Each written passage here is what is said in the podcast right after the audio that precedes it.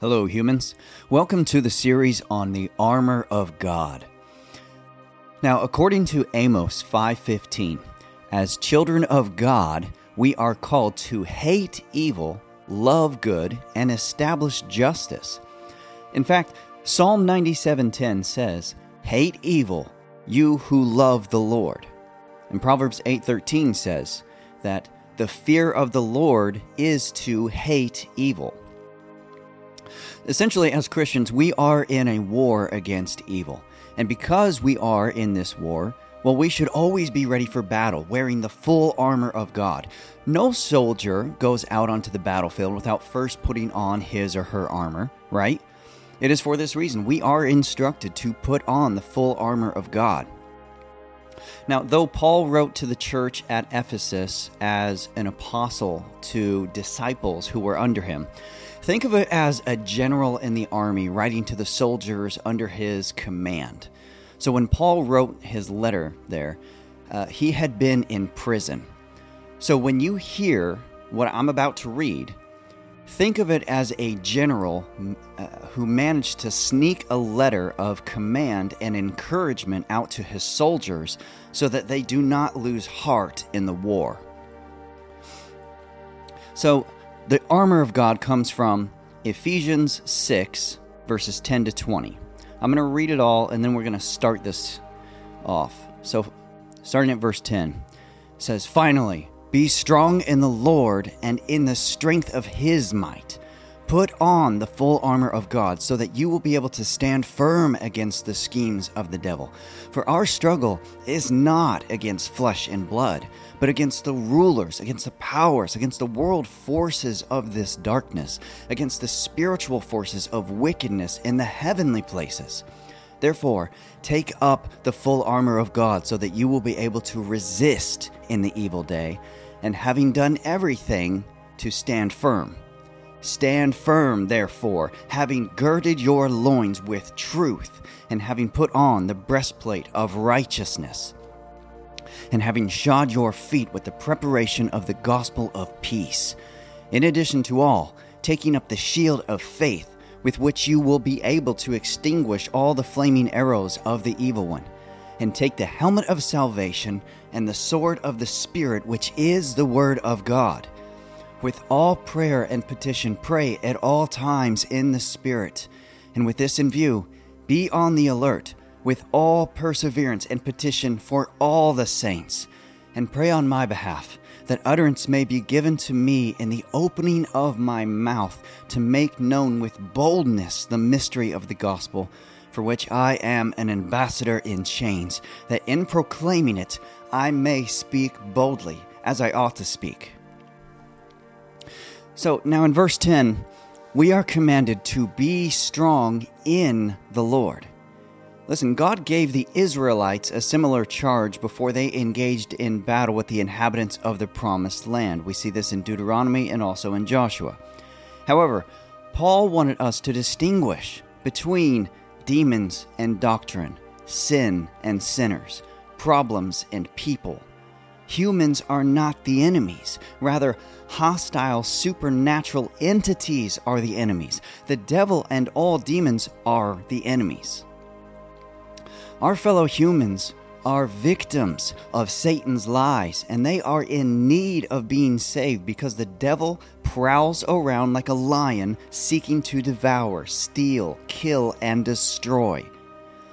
The enemy fights with lies, and sometimes his lies sound like truth, but they are lies because there is no truth in him. He is the father of lies, as Jesus pointed out in John 8 44.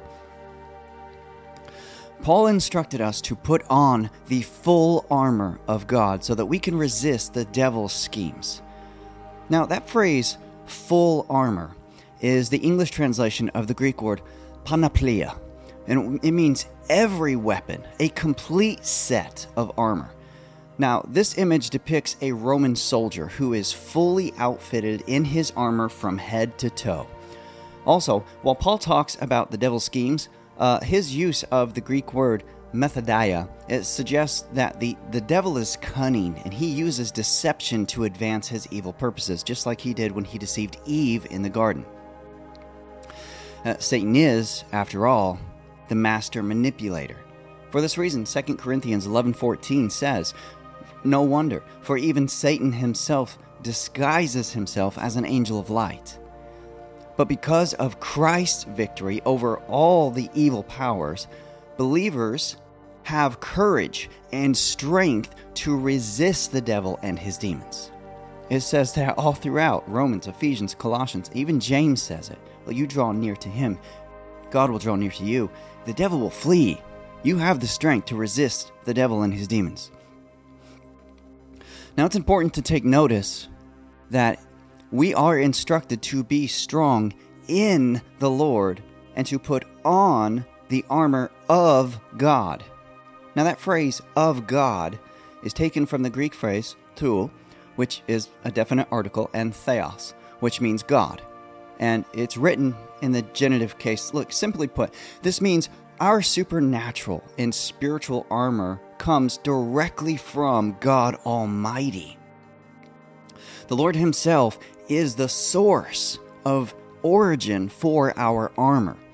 And because this armor comes from God, it is vital for us to remain in relationship with the Lord in order for us to continually enjoy the benefits of our spiritual armor. Now, just like any of our appliances, if we unplug from the source of power, the appliance will no longer work as it is designed, right? Likewise, if we unplug from the source of power, the power no longer empowers us. Do not disengage in fellowship with the Lord. Psalm 25, 4 to 5 says, Make me know your ways, O Lord. Teach me your paths. Lead me in your truth and teach me, for you are the God of my salvation. For you I wait all the day. It is interesting to note that within the full armor, God has given us three offensive weapons three defensive weapons and one neutral weapon. Now, as I will later explain in this series, the breastplate, the shield, and the helmet, these are all defensive weapons. The three offensive weapons are the shoes, the sword, and prayer. The neutral weapon, however, is the belt of truth. And the belt of truth is what we are going to focus on today in this series. In Ephesians 6:14, the first item that Paul instructs us to put on is the belt of truth. Now, what is the purpose of the belt? Well, in our present time, right, the belt is to prevent our pants from falling down. However, in ancient Roman times, when Paul wrote to his intended audience, the belt around a soldier's waist, it held the breastplate in place it provided a resting place for the shield, and it provided an attachment for the sword. Without truth, there is no protection of the heart, nor can anyone possess the defense or weapon necessary to overcome the adversary, which are the shield and the sword. The belt of truth is central and essential. Without it, it's easy to fall apart. The belt of truth literally holds everything together. So, what is truth? In John 18, 37 to 38, it is written, Therefore Pilate said to Jesus, So you are a king? And Jesus answered, You say correctly that I am a king. For this I have been born, and for this I have come into the world to testify to the truth. Everyone who is of the truth hears my voice. Pilate said to him, What is truth? And when he had said this, he went out again to the Jews and said to them, I find no guilt in him. How can we wear the belt of truth if we do not know the answer to Pilate's question? What is truth? It was the great subject of inquiry in all the schools of the Greeks. Different sects of the philosophers they held different opinions. However, Pilate did not ask the question in order to receive an answer. Even though Pilate asked the question, he never pursued the answer. Instead, he walked outside to the crowd. For Pilate, truth was relative. To, uh, to, to many government officials, actually, in ancient Roman times, truth was whatever the majority of the people agreed with or whatever helped advance their own personal power and political goals. When there is no standard or acknowledgement of absolute truth, there is no basis for moral right and wrong. Justice becomes whatever works or whatever helps those in power. In essence, relative truth is the whatever floats your boat and whatever helps me mentality. However, truth can be known, and because of this, we know that truth is absolute and never relative. We also know that moral relativism is absolutely absurd. There does exist right and wrong. Now, for truth, when I had been an atheist, my starting point was the famous formulation cogito ergo sum. I think, therefore I am, or I exist. Rene Descartes. He denied what he could, but he ultimately could not deny the truth that he existed. Well, I also know that I exist, but why do I exist? I did not will myself into existence. I did not choose to exist, yet I do. I did not choose the body my soul seems to be confined within. So, what shall I do with this knowledge of existence? Is it enough to merely exist, or must there be a reason for my existence? The very existence of life leads to questions about life, of which answers are demanded by those people who possess life. But who or what can provide these answers about life? And even if we receive answers, how do we know if the answers are correct? For answers to be correct, they must be true. But again, what is truth? Is truth absolute or relative? Can truth even be obtained? Is truth important? Why is truth important? If it is important, is truth knowable? Demosthenes, he existed around BC 384 to 322. It is recorded that he had said, Nothing is so easy as to deceive oneself, for what we wish, we readily believe. So, in other words, people believe what they want to be true. Jonathan Swift, a Christian, he existed in about AD 1667 to 1745. It is recorded that he had said, But when a man's fancy gets astride on his reason, when imagination is at cuffs with the senses and common understanding as well as common sense is kicked out of doors, the first proselyte he makes is himself. So, in essence, both of those men said that people often convince themselves that something is true because they desire it to be true. Now, questioning the evidence against a belief is one thing, but when this reluctance to admit to making a bad investment into a belief rises to the level of denying or refusing to heed the evidence, then what we have is not critical thinking, it's wishful thinking. Many people are reluctant to release lies and false beliefs because of the amount of time and energy that they invested into them. Their investment intertwined into their identity. How many lies has the common person accepted and integrated into his or her life? How much time was invested into those lies?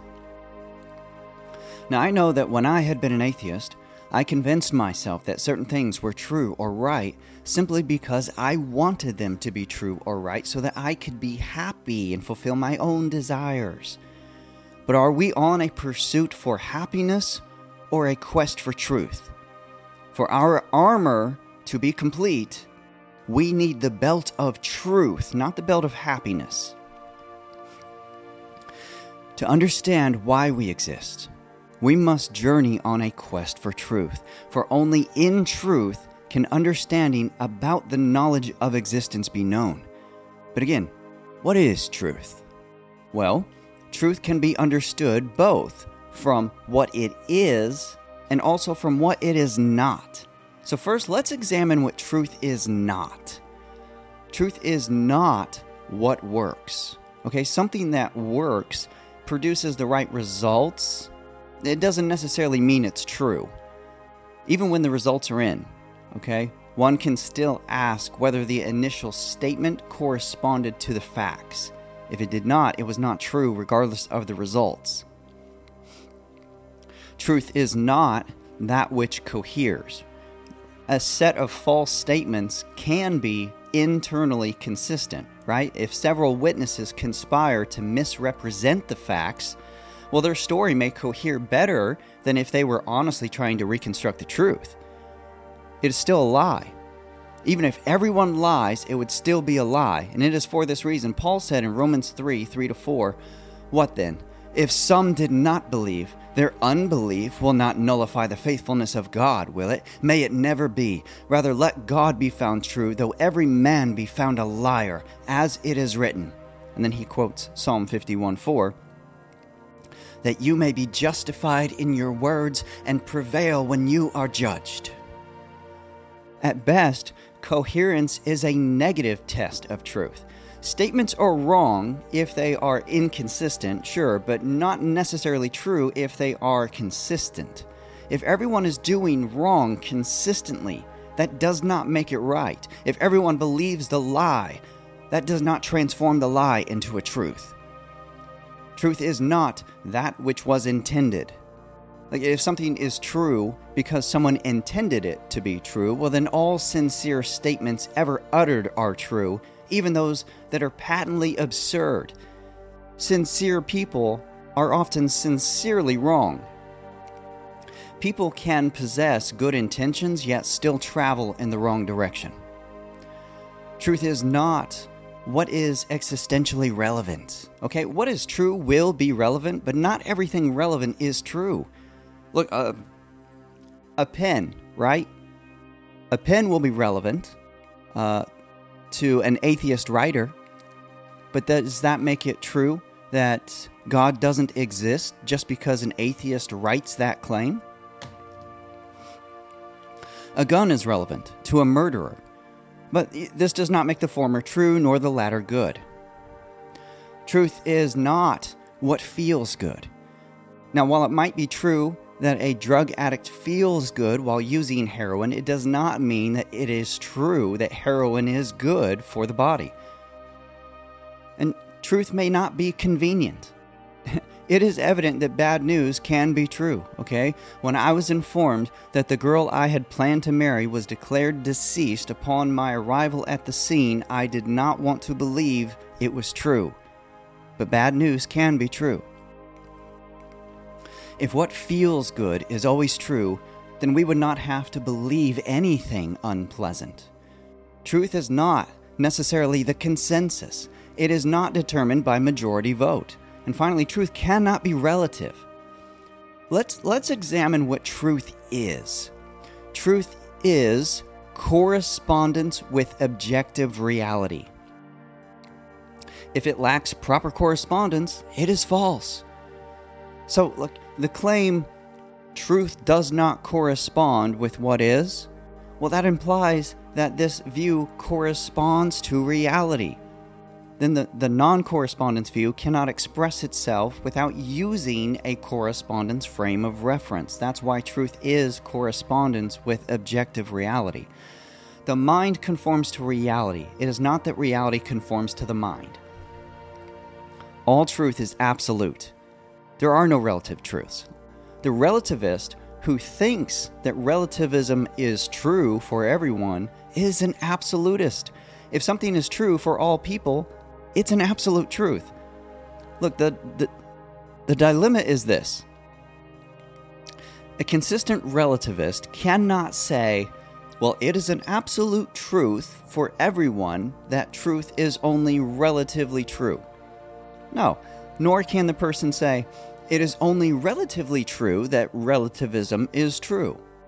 No, if it is only relatively true, then relativism may be false for some or all others. Then why should I accept it as true?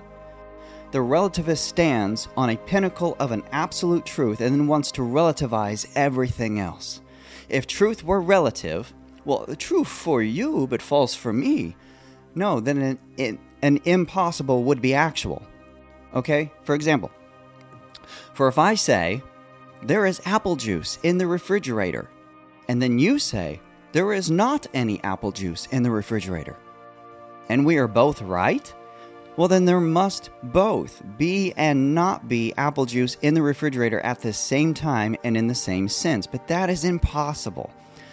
Even if one of the two saw a hallucination, well, it would be true that the person saw apple juice, but it would be a false claim because hallucinated apple juice is not real apple juice that corresponds with objective reality. If truth is relative, then no one is ever wrong, even when they are. The truth is that absolutes are inescapable. It is objected, okay, that truth cannot be absolute since we do not have an absolute knowledge of truths. Listen, even most absolutists admit that most things are known only in terms of degrees of probability, plausibility. Well, okay, how then can all truth be absolute? Okay, well, take for example the old belief that the world was flat. Now, at the time that the old belief was accepted as truth, the truth was that the world was round. Well, truth never changes. Humans do not ever alter truth by their beliefs.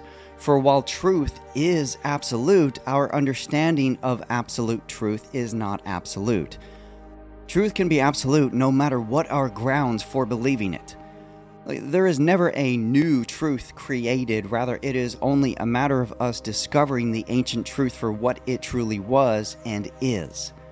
Truth is. Truth does not change, rather, our perceptions of truth and understandings of truth changes. So when science truly progresses, it does not move from an old truth to a new truth. Rather, it moves from error to truth. So back in 2020, when I had told everyone that the mandatory vaccines uh, they were, and the face masks, that they were harmful rather than helpful, it was still true, even though the majority told me I was wrong. Truth is absolute, truth is narrow, but it is correct. That's the way truth is. And each truth claim excludes contradictory truth claims. So, for example, 3 plus 4 equals 7.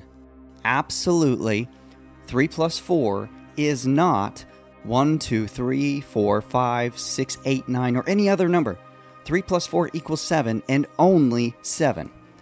Okay, but then someone can assert, well, 5 plus 2 also equals 7. And therefore, that person can reach the same truth by different means. And by the way, this is why different beliefs and religions exist. Okay, However, the person would be neglecting to recognize that the absolute truth never changed. The truth is seven and only seven. Okay, likewise, regardless of the equation of life, right? So the absolute truth is narrow and exact. So whether the equation of life looks like maybe three, you were raised by bad parents, plus four, you received a decent education equals seven, Jesus. Or maybe five, I was raised by better parents, plus two, I received no education, equals seven, Jesus. The absolute truth remains the same. and by the way, math is not racist, as they claim. That is a truth that has been and will always be. Speaking of educators, many university professors, okay, they often used a parable of, of the six blind men in an attempt to prove that all religions could be false and that no religion is the truth. Now, in this parable, each blind man feels a different part of the elephant and therefore reaches a different conclusion about the object in front of him. So, one grabs the tusk and says, Wow, this is a spear. But another feels the trunk and says, Ah, no, this is a snake. But the one hugging the leg claims, What are you talking about? This is a tree. And the one holding the tail says, Y'all are crazy. This is a rope. And the one feeling the ear says, This is a fan. And the one leaning on the elephant's side says, I don't know what y'all are talking about. This is a wall. So these blind men are said to represent world religions because they, they each come to a different conclusion about what they are sensing. Like each blind man, we are told no one religion has the truth. Truth is relative to the individual. Well, now this might sound persuasive at first, but in the cross examination, we discover the truth. Proverbs 18:17 says, "The first to plead his case seems right until another comes and examines him." So in the cross examination, we must ask, well, what's the perspective of the one telling the parable? How does the one telling the parable know that the blind men are feeling an elephant? In fact, the one telling the parable has the objective perspective and would not know that the blind men were in error unless he had an objective perspective of what is true. Now, in this parable, the absolute truth is the elephant. Regardless of their individual claims, the truth is that they were feeling an elephant. A critic once wrote to me, and he said, Well, okay, so what, what you think is right and what I think is right. But is that true? Now, there are instances when this may be true, okay, like such as in a conversation where person one looks at a banana and says, It's yellow, it looks delicious. I'm hungry, and so I'm going to eat it. And then person two, looking at the yellow pencil next to the banana, says, Uh, it is yellow, uh, but it's, uh, it does not look delicious, and no matter how hungry you are, no one should eat that. So, in that scenario, both person one and person two can be right. However, in an argument concerning the same specific issue, someone would be wrong. So if person one looked at a real banana and said, This banana is fruit, well, that person would be right. If person two looked at the same exact banana and said, This banana is a pencil, well, that person would be wrong. So all truths are absolute even truths that appear to be relative. So, for example, if I wrote in my journal, I, Trenton, feel warm on December 25th, 2015, that may appear to be a relative truth, but it is actually absolutely true for everyone everywhere that Trenton had the sensation of warmth on that day. Contrary beliefs are possible, but contrary truths are not possible. Consider another example. Okay, let's say that person one sees, uh, goes to the beach, right? Person, he's at the beach. Person one sees what appears to be the number six written in the sand on the beach. But then person two approaches from the opposite side and sees what appears to be the number nine, right? Because if you flip the six and the nine, it could be a six or a nine. Person 1 proclaims, it's a 6. But then person 2 proclaims, no, it's a 9. Well, person 1 states, well, what you think is right and what I think is right, we're both right. It's all about perspective. However, this is illogical. Truth is absolute and never relative. There are only three possible outcomes for this scenario. One, person one is right and person two is wrong. Two, person two is right, person one is wrong. 3. Both person 1 and 2 are wrong. now, in this example, let's say person 3 approaches person 1 and 2 and says to them, Just so you know, text without context is pretext. Examine the evidence. Now, clearly, there is a 5 written before and a 7 written after. Thus, it's not a 9, but a 6. Context matters. And listen, even if there was no 5 or 7 to help us with the context, it would still either be a 6 or a 9. It would not be both. Whoever wrote it wrote it for a reason, with a purpose, intended purpose. Truth is knowable. We do know certain things about reality.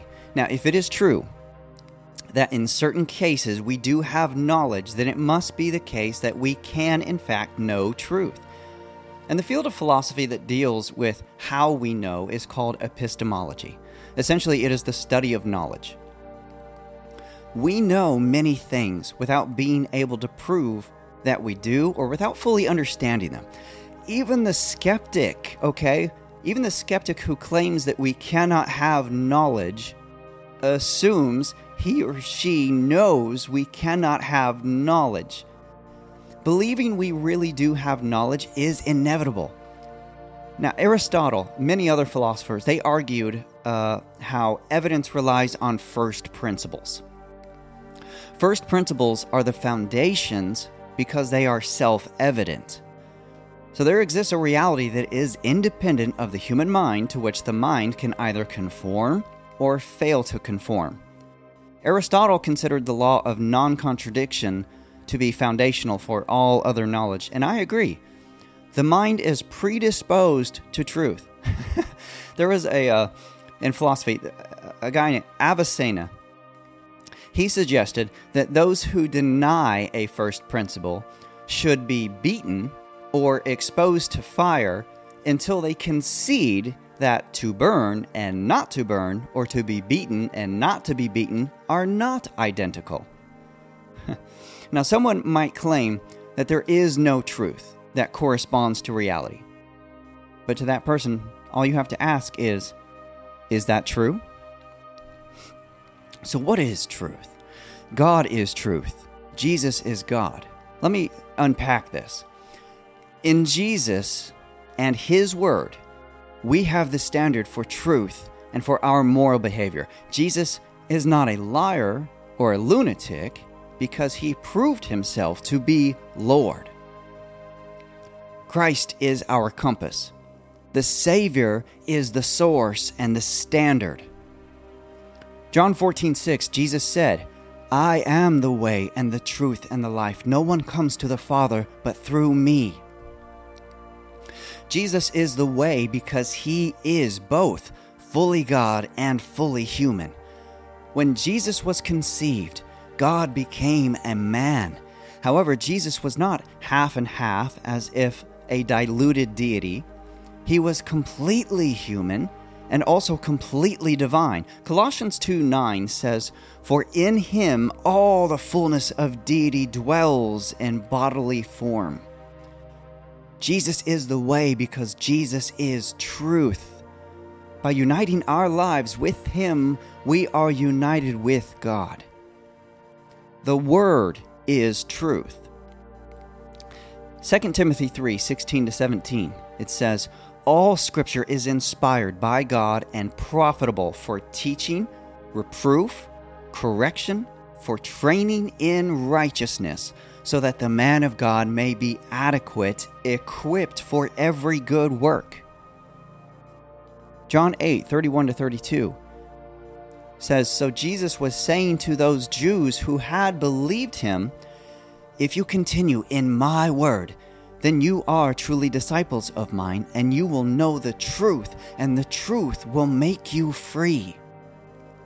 Psalm 119, 160 says, The sum of your word is truth, and every one of your righteous ordinances is everlasting. The sum of your word is truth. Well, Jesus is the Word. In John 1, verses 1 to 4 and verse 14. It says, In the beginning was the Word, and the Word was with God, and the Word was God. He was in the beginning with God. All things came into being through him, and apart from him, nothing came into being that has come into being. In him was life, and the life was the light of men.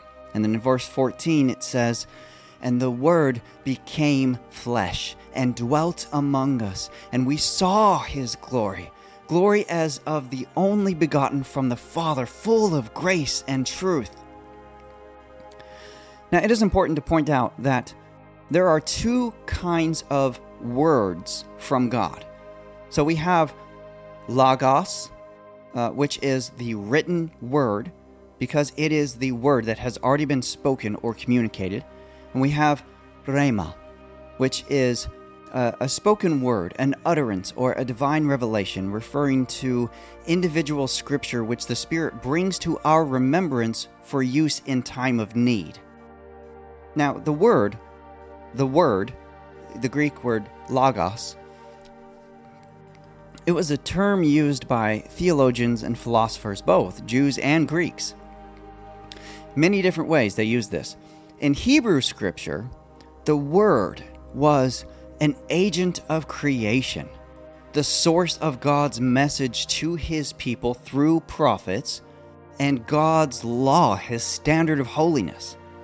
In Greek philosophy, the word was the reason behind everything the, the principle of reason that governed the world or the thought still in the mind. In Hebrew thought, the Word was another expression for God. Jesus, therefore, is the creator of the universe and all life, the ultimate revelation of God, the living picture of God's holiness, the one who holds all creation together, and in whose image we were created the word became human. In John 1:14, when scripture tells us that the word became flesh and dwelt among us, it literally means that God tabernacled in flesh as in Jesus' body was the tent where God dwelled. Now, as is evident in the book of Exodus, the tabernacle was God's home on earth. But this home, it was only a temporary tent, which foreshadowed the more permanent temple, the building, which foreshadowed the more personal temple, the body, which foreshadows the personal and permanent presence of our immortal resurrected bodies that will dwell with God's presence for eternity, the glorified state.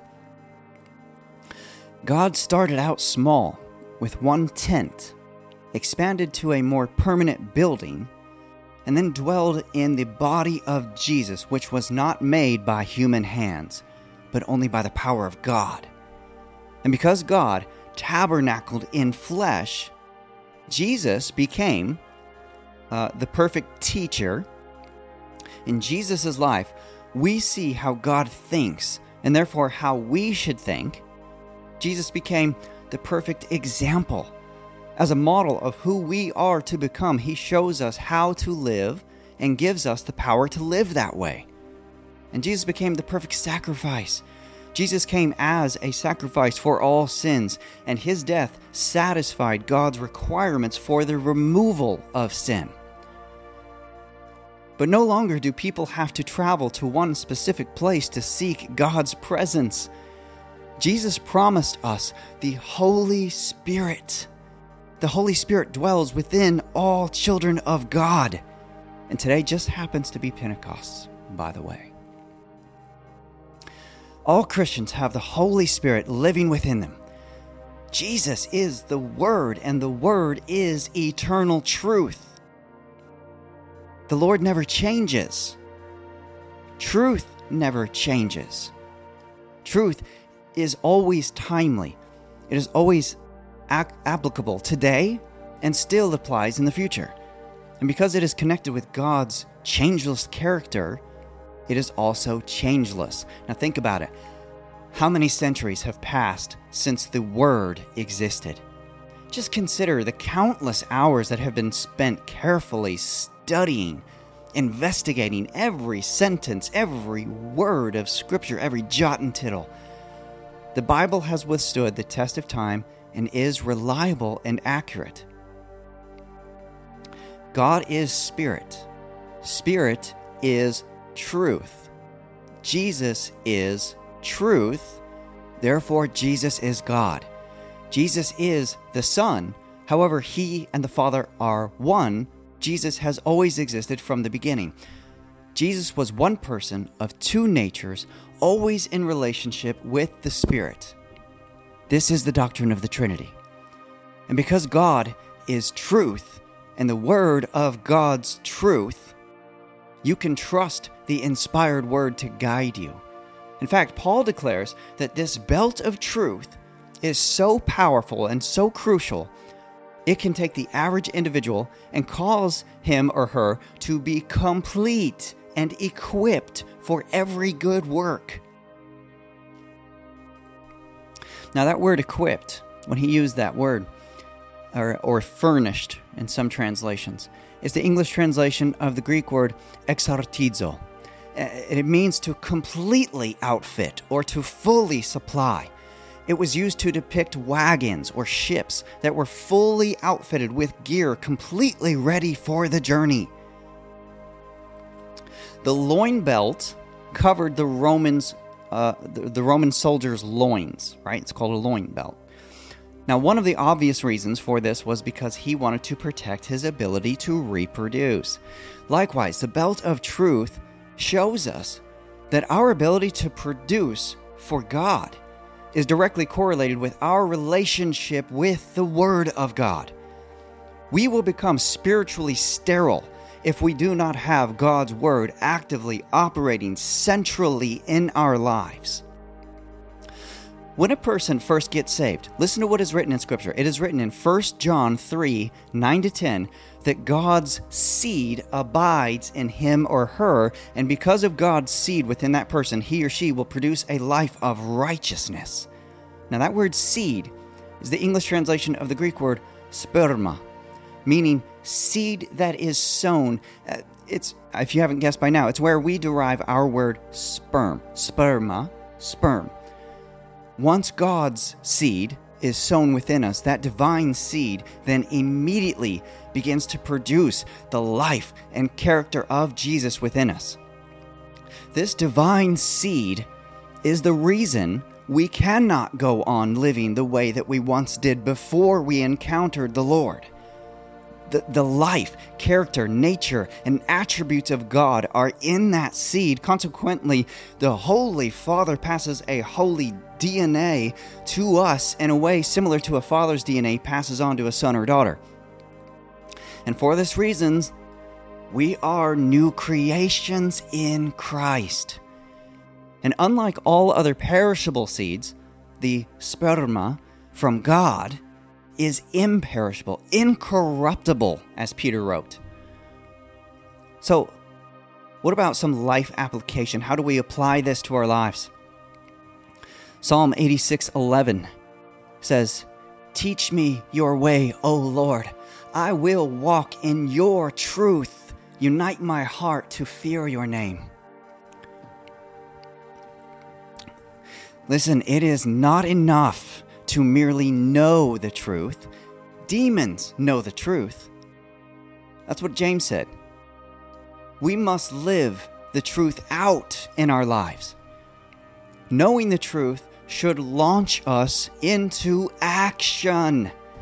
It is not enough to merely recognize the belt of truth as being the belt of truth. No, we must put it on and know how to use it. Look, Batman can stare at his utility belt and recognize it as, as his own, right? But if he never puts it on, it will never help him while he battles against evil villains. A belt of truth that is merely on display will not help anyone in any way. there's, there's my little Dr. Seuss snippet of the day. God is spirit. Spirit is truth. Jesus is truth. Jesus is God. Jesus is the Word. Jesus is truth. Therefore, the belt of truth is the Word of God. This belt of truth holds the breastplate in place. Jesus holds everything together. Proverbs 9:10 says, "The fear of the Lord is the beginning of wisdom, and the knowledge of the Holy One is understanding." Wisdom begins with knowing God. The Lord gives insight into living because He created life. To know God, you must not merely know the facts about Him, you must have a personal relationship with Him. But how can you know the author of truth unless you know God's Word? God has delivered a long love letter to us known as the Bible. But have you read it? Do you understand it? Do you apply it to your life? Do you possess God's Word within you? Again, a belt of truth that is merely on display will not help anyone in any way. Likewise, a Bible that is merely on display, it will not help anyone in any way. You must not only possess the belt of truth, you must also put it on and use it. Likewise, you must not only possess God's Word, it needs to be in you. You must also use it. The Bible is not a coaster for your drinks. It is not a decorative piece of your book collection that collects dust while sitting unused on a shelf. Sure, it can sit on a shelf as long as you're using it. Unused? Disrespect. How can you use your utility belt of truth if you don't know what's in it? And even if you know what's in it, it won't help you unless you actually apply it to your life. Think of the belt of truth like Batman's utility belt. When we put on the belt of truth, we are able to combat the lies of the enemy. In 2 Corinthians 10 3 to 5, it is written, For though we walk in the flesh, we do not war according to the flesh, for the weapons of our warfare are not of the flesh but divinely powerful for the destruction of fortresses. We are destroying speculations and every lofty thing raised up against the knowledge of God, and we are taking every thought captive to the obedience of Christ. Listen, and for this reason, apologetics is important. Now, that word apologetics, it, it derives from the Greek word apologia, which means to provide an answer, to give a defense, to give a, a cogent explanation for one's beliefs or reasoning. So essentially, it is the ability to explain why we believe what we believe. Apologetics is important because, well, we're all apologists anyway, but it strengthens believers and it helps believers fulfill the Great Commission which we are all commanded to do. But most importantly, Bible study is imperative in our walk with the Lord. I mean, come on, have you ever been asked difficult questions about the Bible that you were not prepared to answer? If you don't know, why should you expect an unbeliever to believe you? In 1 Peter 3 15 to 16, Peter says it this way Sanctify Christ as Lord in your hearts always being ready to make a defense to everyone who asks you to give an account for the hope that is in you, yet with gentleness and reverence. And keep a good conscience, so that in the thing in which you are slandered, those who revile your good behavior in Christ will be put to shame.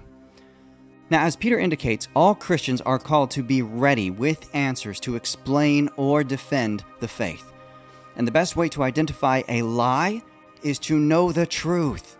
That's how counterfeits are identified. That's how they identify counterfeits, right? We must know the truth in order to identify the lie. So I saw a pastor once teach his congregation, and he said, This is what he said. He said, The biggest lie you are ever told is that if it does not line up with Scripture, it's not from God. That is the biggest lie you've ever been told. Because if something is a secret, that means it's not in here. Look, what that man was claiming was that God was telling him secrets that are not found in the Bible. Okay. And so I responded if someone receives a revelation it might not be in Scripture as you were given that revelation. But that is only a half truth. The revelation, however, must still be in alignment with the Word of God. If you share with me a secret and it contradicts Scripture, well, not only would it no longer be a secret, but it would be a revealed lie. Now, you might be able to fool a fool with satanic secrets, but a child of God has the Holy Spirit within who calls to remembrance the truth of His Word. And with the truth, we tear down strongholds. We take every thought captive to the obedience of Christ. So go ahead, put me to the test with your half truth, and then I'll expose your whole lie. And so, when we know the truth, we must follow the example of Jesus to the best of our ability to be full of both grace and truth. And as Paul says, speaking truth out from love. Jesus said, Know the truth, and the truth will set you free. But you need to understand something. Speaking truth out from love, you can do this both with grace and truth. Speaking truth out from love and that does not mean that you have to approve of what people do or tolerate evil. That should go without saying. So, reflection. So ask yourself Do you know what is in your utility belt of truth? Is the truth within you? Is the belt of truth central and essential in your life? Is your utility belt of truth holding you together?